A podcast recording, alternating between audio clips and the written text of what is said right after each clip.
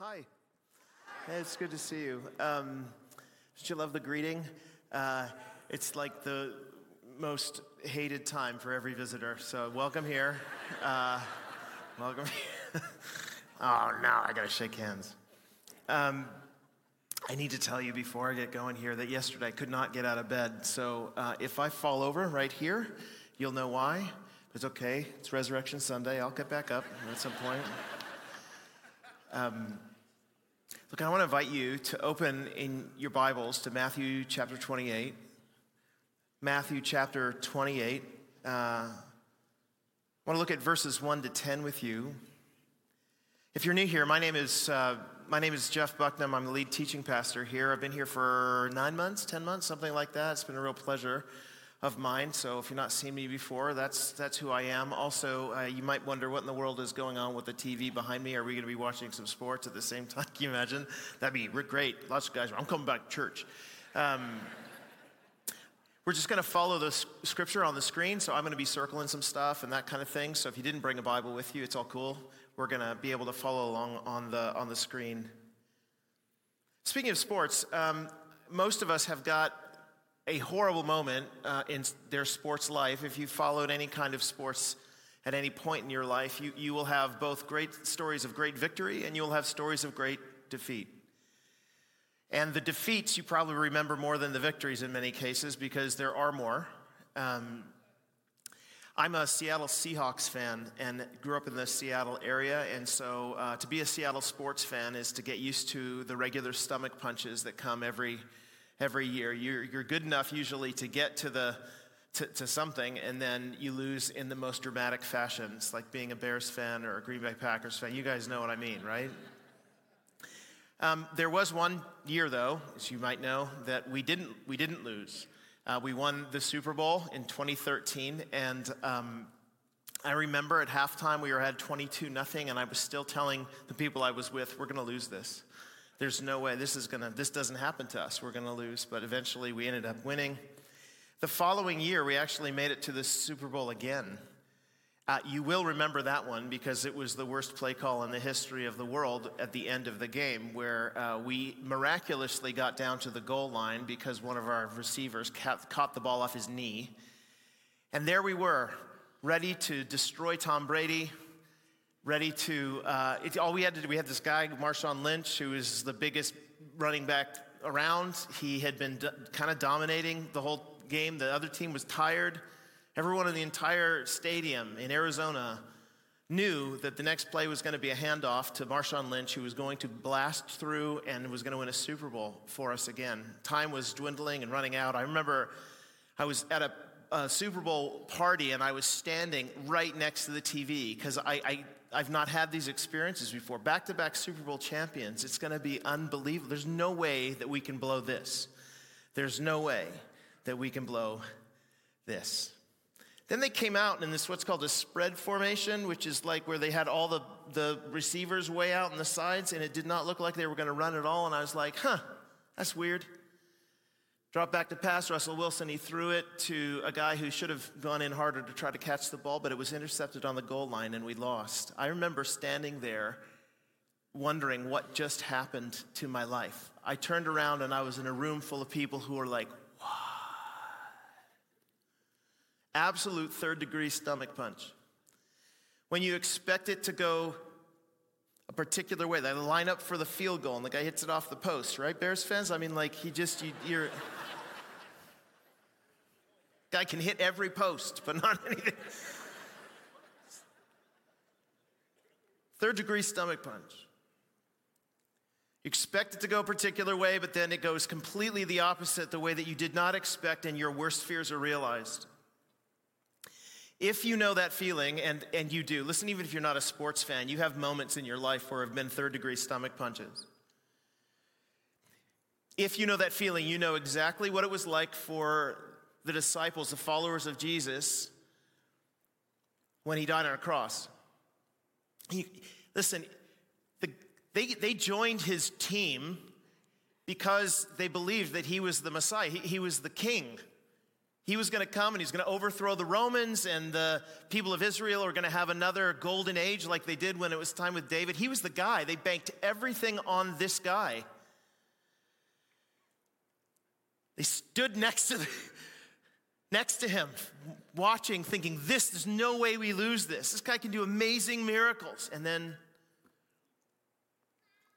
they show up in the spread formation. he dies.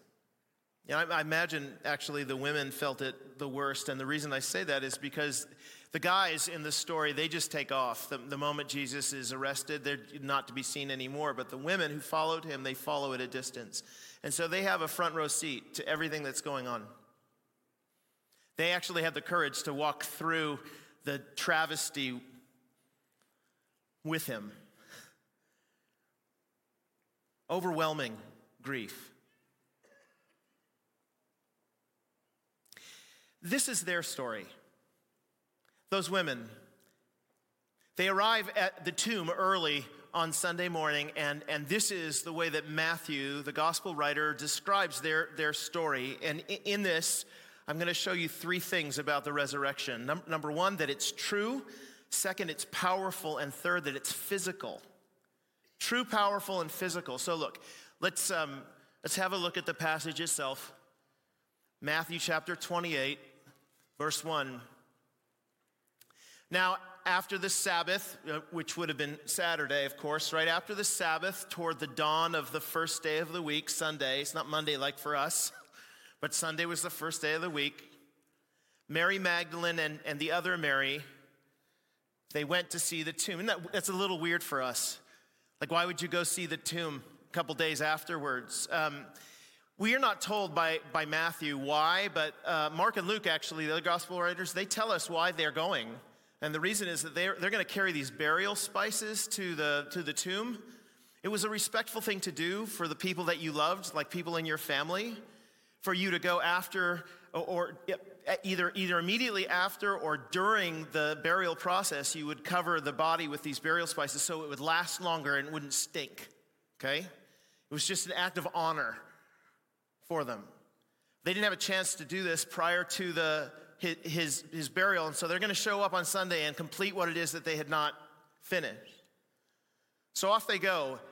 Their expectation is that they're going to show up and they're going to be able to do this. In one of the other gospels, the question arises as they're going, uh, we didn't think through the stone. They'd rolled a stone in front of the tomb, the Romans did, and they'd put a Roman seal there which means don't you dare break this seal or we're going to kill you.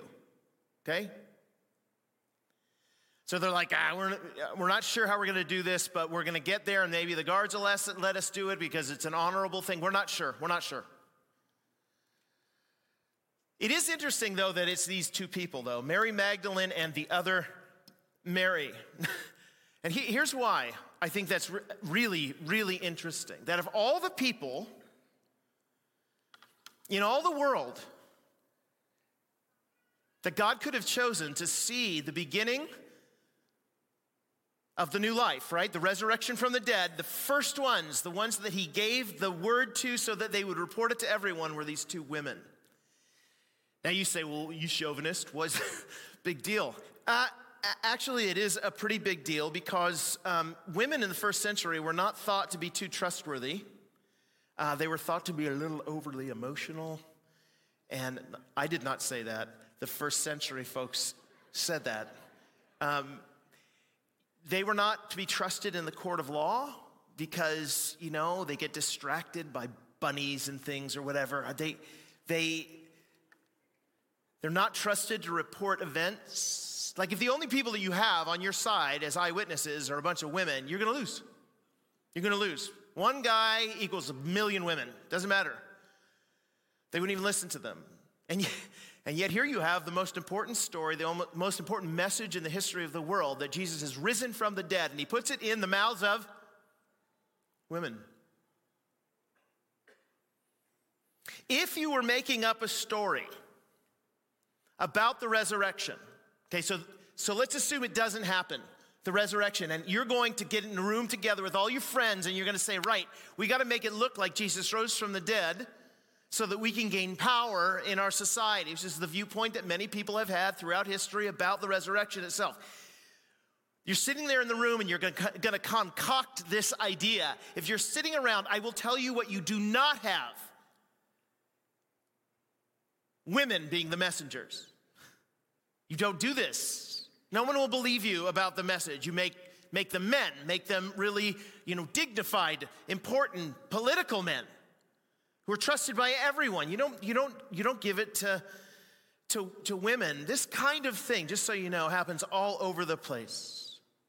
This kind of authenticity to the account. You see, uh, if you if you make it a you know, if you put, put it in the mouths of women, what you're essentially saying is, is hey, this, this pretty much happened. We would never concoct it this way if we sat around in a room. And so there are other passages of scripture that have that mark of authenticity similarly. This is in John chapter 18. This is when um, Simon Peter, Jesus is being arrested, and his follower, Simon Peter, he cuts off the ear of one of the, one of the uh, guys who were trying to arrest him. Then Simon Peter, having a sword, he drew it and struck the high priest's servant and cut off, look, he cut off his right ear. The servant's name was Malchus. Okay, look. If I'm going to lie to you, here's what I, am going to make sure that I talk in the most broad, uh, unspecific ways about things, okay? What I am not going to do is I'm not going to tell you that it was the right ear of the guy because you could go and check. I'm also not going to tell you his name because you might be able to find out who Malchus is. He happens to be the high priest's servant. You could probably go find him. And then when you found him, you could go and ask him, hey, do you, which ear is it? And he'd say, well, my right ear. But this kind of description shows up in the gospel. And the accounts, they're just marks of, of eyewitnesses. Uh, how about this? The doofus of the gang is Peter. Okay? If you're going to write a story so that everybody in the entire world starts thinking that you're really sharp, and they're all going to go and follow you, would you make yourself the doofus? Would, would, would you say, hey, I was so stupid that I denied him three times after Rooster crowed? then I took off running. I was a coward and a failure.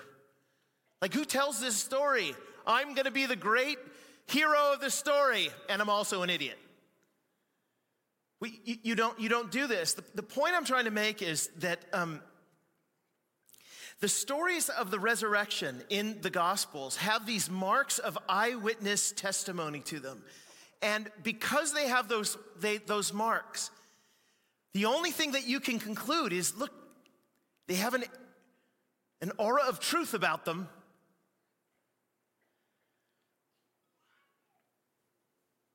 Ah, but you say, wait a minute, there are lots of contradictions in the Bible, right? I mean, especially when it comes to this resurrection. Did you guys know that there are in, in, the different accounts of the resurrection, you have different numbers of angels? So in one of them, you've got an angel, two angels who are inside the tomb. Another one, you got one angel in this case who's outside the tomb. Like, which is it? Like, which is it? See, clearly wrong. Well, well um, I would actually say the different number of angels doesn't really a contradiction make.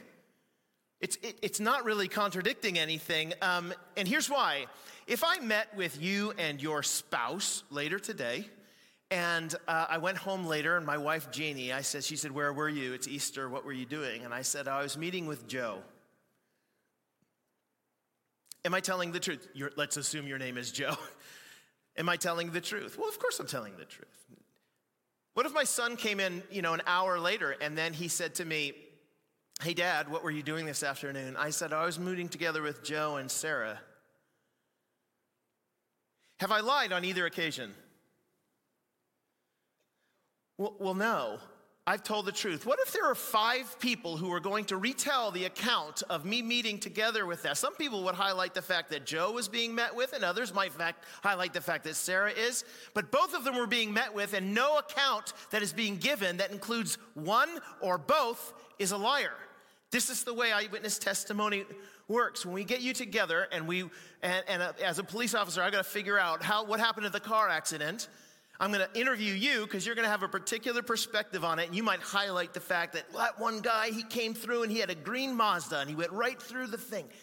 And the next person might not mention the green Mazda at all, but he might talk about the white Ford that was driving way too fast. And what you do is you accumulate the stories together and you realize, oh, together they form a cohesive whole. And each witness gets to speak about a particular aspect of it that they find interesting, that they find surprising, that seeks their agenda. This is what you have in the gospel record. What you have is these different eyewitnesses who are giving testimony about what they saw. The, the, the gospels themselves show marks of this eyewitness. His right ear got cut off, and his name was Malchus, and his address is 111 Right Ear Cut Off Lane. Go visit him if you want to check my work. Also, I'm a complete doofus.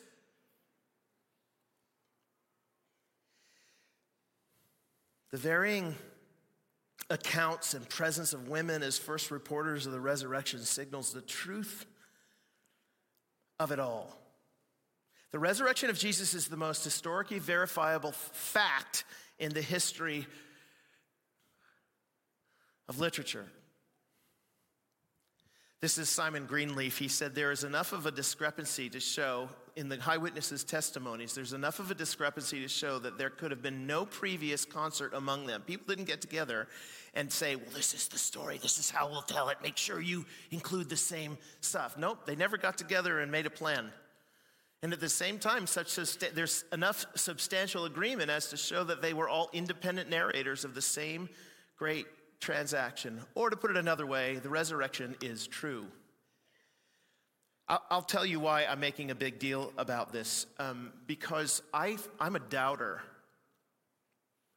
I, am a skeptic. I, f- I find uh, the faith to be a difficult thing, the faith in Christ, a difficult thing sometimes to uh, hold on to. And the reason is because sometimes I hear what I'm saying or what I believe, right? I believe that there is a guy who is 100% God and 100% man at the same time, and he, he, he came and he was born in, in a barn. I believe this story about a snake talking. I believe a donkey once talked to people. Like, I, I believe a sea was parted. I don't see a lot of that stuff happening these days. I don't. My whole life, I've not seen anything like that. But here I am, a Christian, and I hold to all of these things, these things that are miracles. And sometimes I start, start thinking to myself, how could any of this be actually true? Like, I'm a crazy person. I believe in a sky fairy. And then, I, I gotta tell you, I think I'm a reasonable person. I come back to the resurrection of Jesus and I realize there is no other explanation for this thing. There is no other rational explanation for what happened on that Sunday. If the body was stolen and it, how did the world change?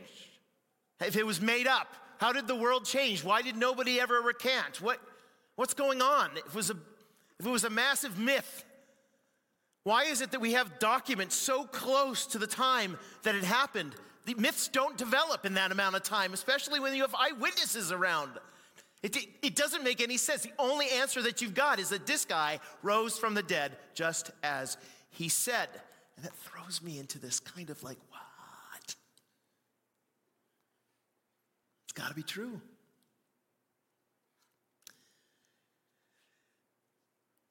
The resurrection is not so much a statement of faith, it's a statement of fact. Right, so secondly, um, the resurrection is powerful. We got through one verse there. Isn't that amazing? We're so, we're moving. We are moving. Ugh, now it won't work. Verse 2, uh, Matthew 28, and behold,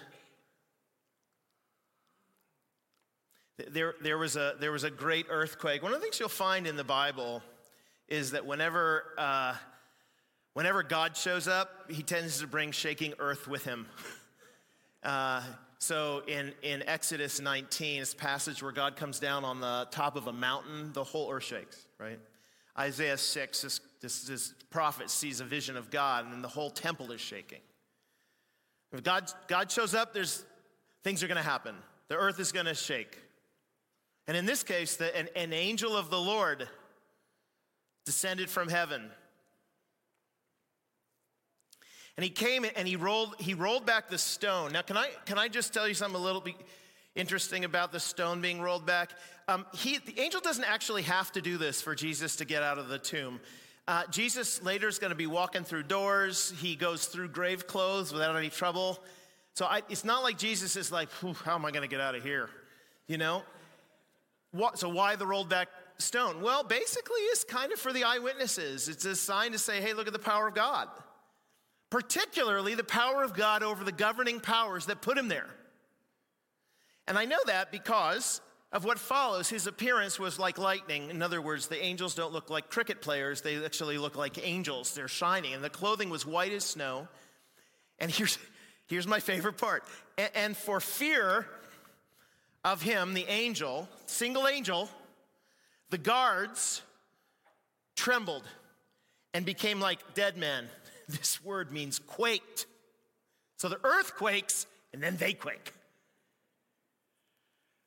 Um, these are some of the most highly trained people in that particular day. I mean, they're part of the Roman military. They have a particular job to do, and that is if the, anything comes and happens to the body, they're going to end up dying. These guys have probably fought in wars. But when the angel shows up, they freak out. But they don't freak out like you and I freak. Uh, one of the most scary things I've ever seen in my life is a huntsman spider. Do you guys know what a huntsman spider is? So you go to Australia, huntsman spiders are like that, like that big. So go, you can Google it. Not now. Everybody's gonna be a huntsman spider. Okay, they're huge. These these spiders. I was uh, in Australia with my, my wife and my, my firstborn child. He was the only one we had at the time, and we were going to this to a, a wildlife park where a friend of mine worked and he was showing us around. And we got there, and he said, "Oh, I've got to show you. I might. Oh, I got to show you this."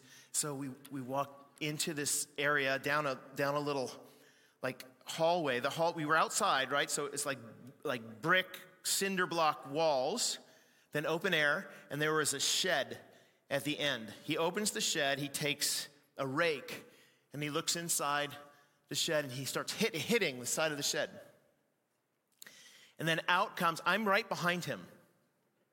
Then my wife and my, my son, she's holding him. And then behind them, his wife, his kids, and then a friend of us, his wife, his kids, and him. And out comes this spider that's this big. It's a huntsman spider. And the moment I saw it, I pushed him, shoved my wife out of the way, left her for dead, and I, I took off, man. I took off, right? Husband of the year. so there's a kind of fear that makes you leave, right? There's a kind of fear that freaks you out so much that the first thing you do is you just take off running. I am out of here. Godzilla fear. done, right? But then there's a kind of fear that drains every piece of strength from your body so that you it just you're a, you're a dead man. That's the fear that they've got here. Just, just think about this. A single angel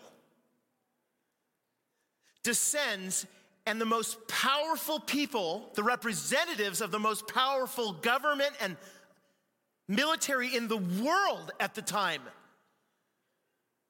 fall over because they peed themselves. And they're just, lay, they're just laying there shaking, quaking. Man, I love this scene. And the, and the reason I love the scene is, is it's basically Matthew saying, Oh, really? You guys think, you really do. You think that the powers of the governments of our age, you, you think that the planning and posturing of all of those who are enemies of God are somehow what? Gonna, gonna keep him from accomplishing his purposes? Do you actually think that you can put a seal on a tomb and stop God from opening it. Oh no, the Romans might get me, says Almighty God. Absolutely not. And this is what he's essentially saying here. The powers of the day didn't stand up well to God's messenger. A sealed tomb and trained guards never had a chance against the power of God. Death itself could not hold him. There is not a power in the universe that can stand up against the will of our God. You find this in the scriptures in some really fun places, the stuff that God does. We don't think about God this way. In Psalm chapter 2, the kings of the earth set themselves and the rulers take counsel together. We're going to have a meeting at the UN and figure out how we're going to stop the Lord and his people against the Lord and against his anointed, right? In this case, Jesus. So saying, let us burst their bonds apart and cast away their cords from us. You can't hold us, God. He who sits in the heavens, he laughs. The Lord holds him in derision. I have a puppy right now. She's lovely. Her name's Lulu. She's a little golden retriever puppy. And one of my favorite things to do is to pin her down. She likes to, you know, chew your hand, so I just pin her down and she starts freaking out. And I'm like, really? you know, you, you laugh. Oh, you think you're so tough with like gnawing my hand all the time? T- deal with this. This is when you wrestle your kids, you, you pin them down. Fathers, right? You pin them down, you push them over when they're two years old or whatever, when you're wrestling them, right? And then you lay on top of them and they're, and, and they're like, ah! And you're like, ha ha ha ha, you think you're so great, you come after me, right? You want the thunder, you got it, boy. That's what, that's what you do. The Lord in heaven, he laughs. Listen, laughs at what? Laughs at the arrayed powers of the world over against him. Look at you guys, you're so cute.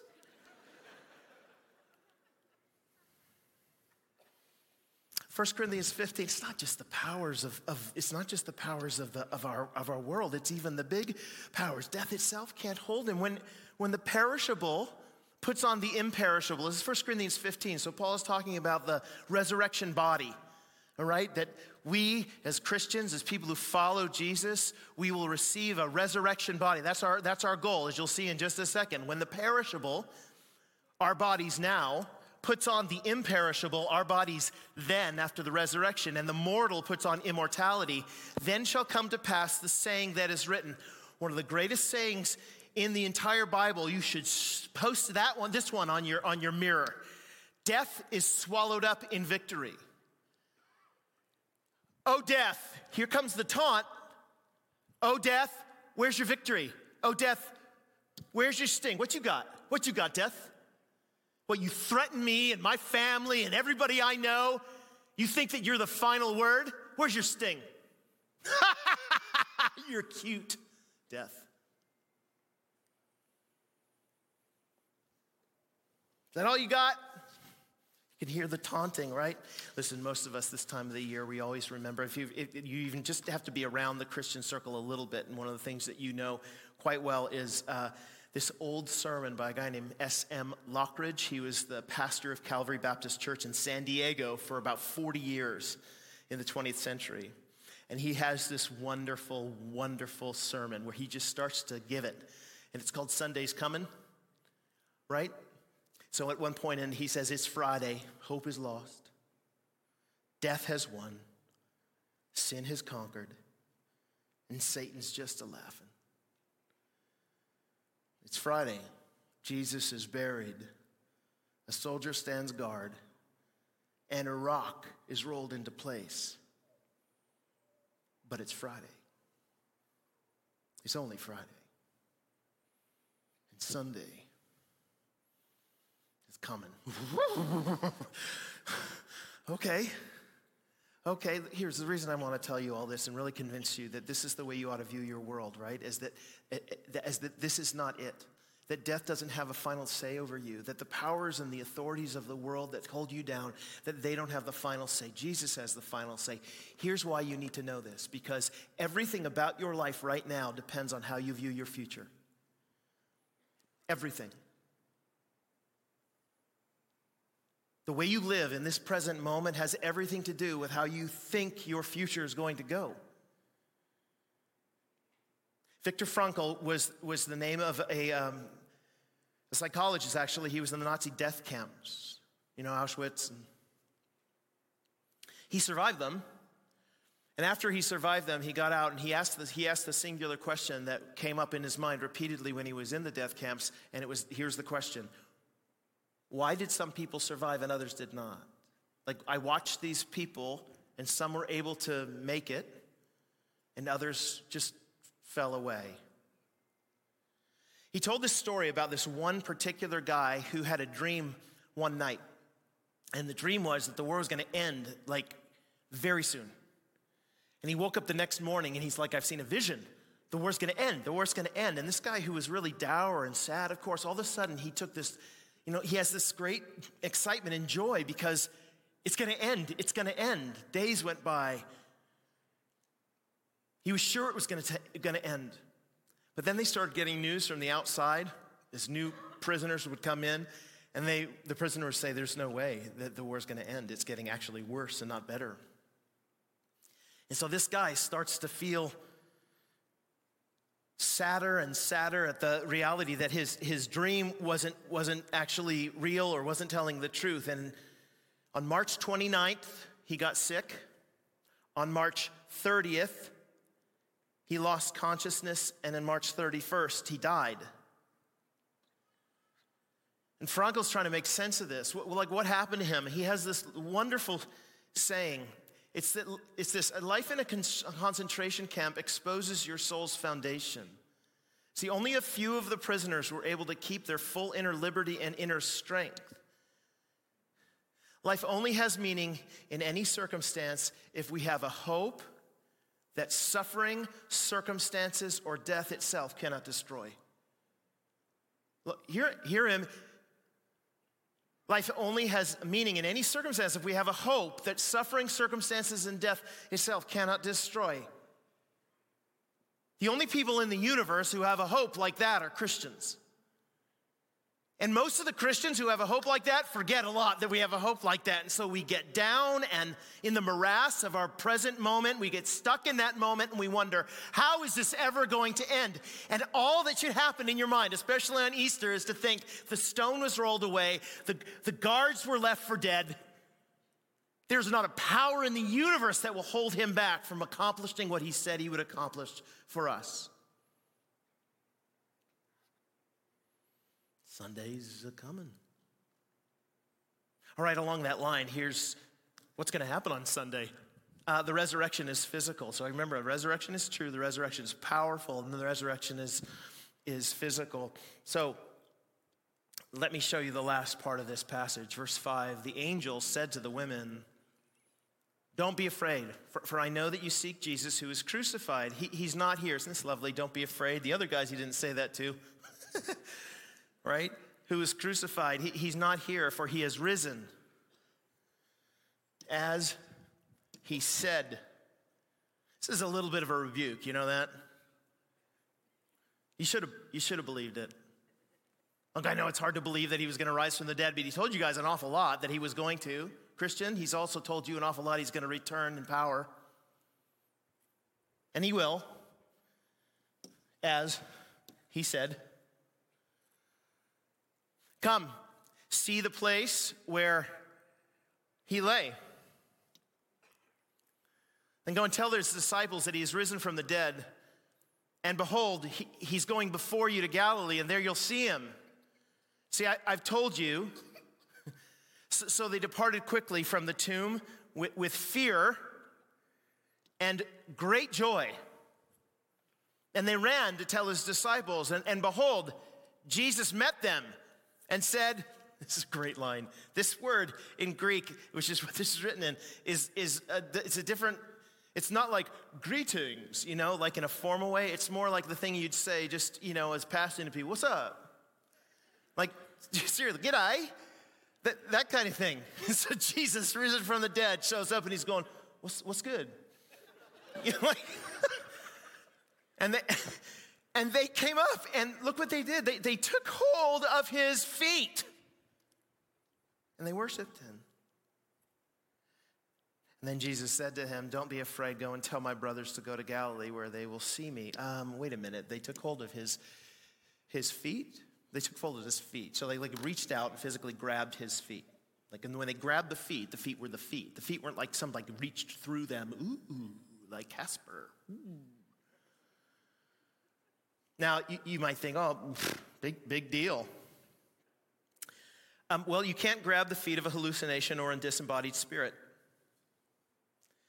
The resurrected Christ was, was physical. This is something that the scriptures really do want to help you understand, and there's a reason for it. Uh, John chapter 20, Jesus comes into the upper room. Thomas has been saying, I, listen, I won't believe I won't believe it, that he rose from the dead unless I can put my fingers in the place where, his, where, where, the, he was nailed in his hands or touch the side where he was speared. Jesus shows up, says to Thomas, Hey, Thomas, how's it going? You want to put your fingers here right now? And Thomas does. He puts his finger on his hand and on his side, fit physically. Jesus in John 21, he's on the side of a lake, and Peter comes swimming in. And they stand there and they eat. Jesus eats fish. That's what physical bodies do. You eat fish, if you're crazy, but you eat fish. The point is that some, some people think that the Christian hope, okay, that our future is a disembodied bliss, but our hope is physical bodies on a physical earth. Hear, hear me physical bodies on a physical earth around the time of Jesus, right after he resurrected, there was kind of a false teaching that showed up, and the false teaching was what they called Gnostics. The Gnostics had this fun- funky way of thinking. They believed actually that. Uh, that Jesus, there's no way Jesus would be physical because physical stuff is worthless. It's only the spiritual stuff that really matters. And so they have this great different stories about, you can read them, stories about how he didn't blink, which is my favorite thing ever. You know, come follow me. like, look away. I don't want to see. He floats when they go in front of him. He leaves no, he leaves no um, footprints in the sand. He just floats. So they had all these stories that Jesus was this disembodied thing because the goal of all of our lives is a release from our, our bodies, right? Like if you ask people right now, if you ask young people, say, hey, we want you to draw heaven for me, draw heaven. Sometimes they're going to do it like there was an artist or a cartoonist when I was a kid named Gary Larson. He actually drew a, a, picture of heaven, and it was a guy on a, on a cloud with a harp, and on the bottom it said, I wish I would have brought a magazine. Right? So it's, it's this disembodied look. We're going to be sitting there and just like looking around, and you know, and there'll be nothing fun.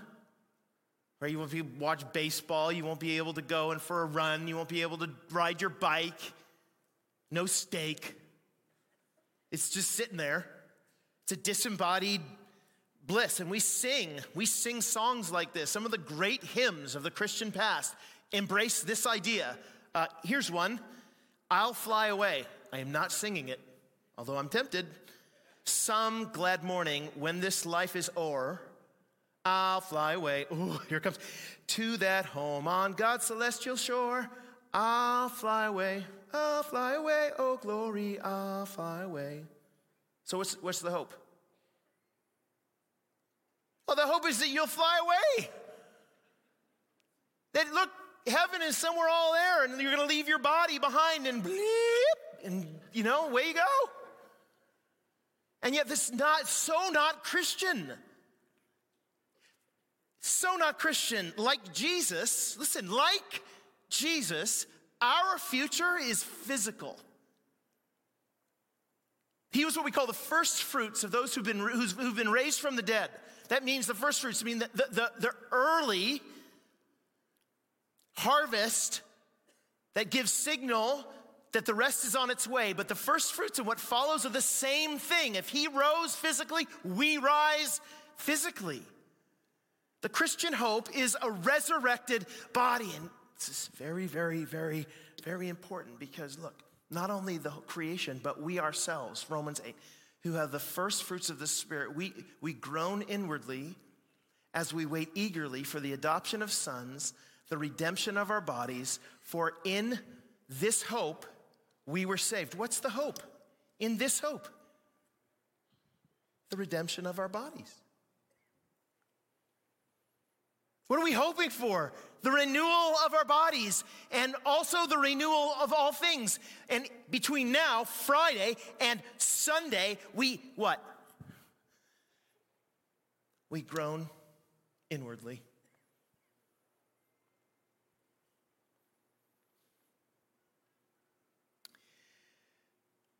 The hardest um, moment of my life was when I sat next to my mother holding her hand when she died. She, um, she was diagnosed with a form of uh, leukemia, but they said, oh, it's going to, you know, she'll die of old age before that. She dies of leukemia. So we didn't really worry about it very much. Um, I got a phone call early, early one morning. It was my dad telling me, Your mother's had a fall. She's in the hospital. Come and see her, right? Well, what had happened in the middle of the night, she had woken up and she had gone to the bathroom. And when she was coming back, she basically blacked out between the bathroom and the bed. And on the way was a corner of a dresser, and she fell over and hit her, hit her head on the dresser. Brain bleeding, they said after a while that it was probably because the, the leukemia had advanced more and she was having these mouth ulcers and different things. And so they said this is probably what had happened. It had caused her to black out. She was in the hospital for a couple of weeks. There at the first, it was like, oh, she's going to be able to make it, right? And then one Wednesday, I think it was, that she, I got a phone call from my sister who said she took a massive turn for the worse. When I'd show up and her eyes were looking different directions, and you could just tell that she was, you know, basically brain dead but still breathing. It was so overwhelming for so many of us that I ended up being the only person who stayed the night before she died. And I stayed there in that room and uh, laid on the couch next to her bed, and I would hold her hand as she would uh, gargle for air. She couldn't cough. You just you could just hear the body just shutting down. It's the worst night of my life.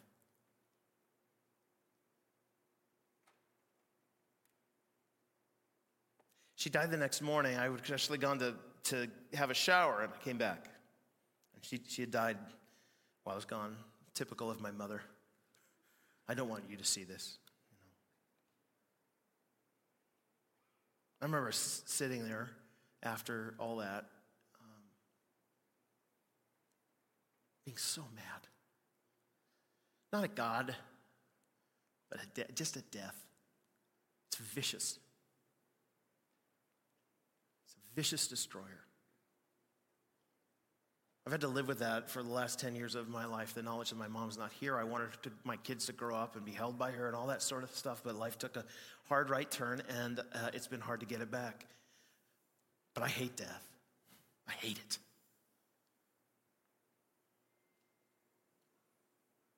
But the resurrection of the dead, the physical resurrection of the dead, is, means that the body that was laying there, the hand that I was holding overnight, it's not the last time I'm going to hold that hand.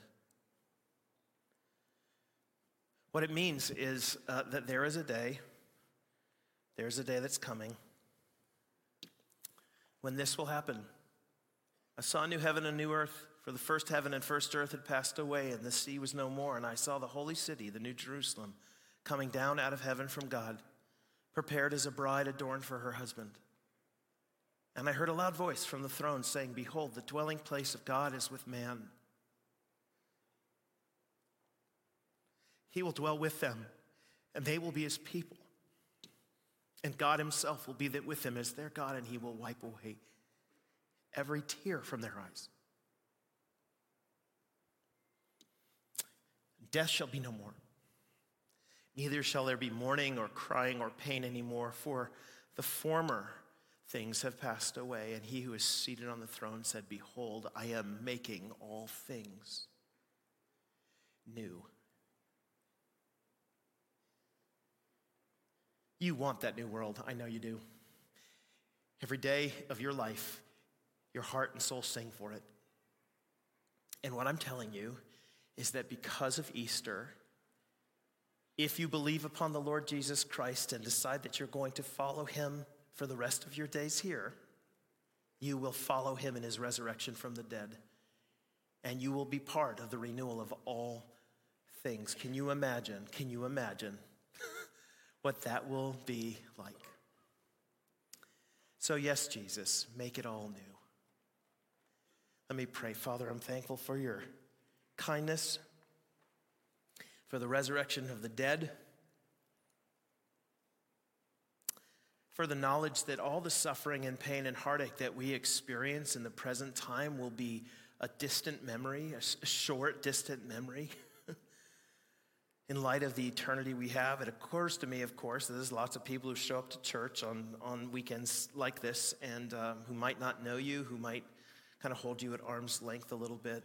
I pray, Father, that your spirit would come upon them, would convince them, not just of the truth of the resurrection, but its power and I pray, Father, that uh, you, by your Spirit, convict them of their sin. They turn away from who they are and they choose to follow you all the rest of the days of their life so they may also follow you in the resurrection from the dead. It's in that hope, Father, that we pray and yearn. In Jesus' name we pray.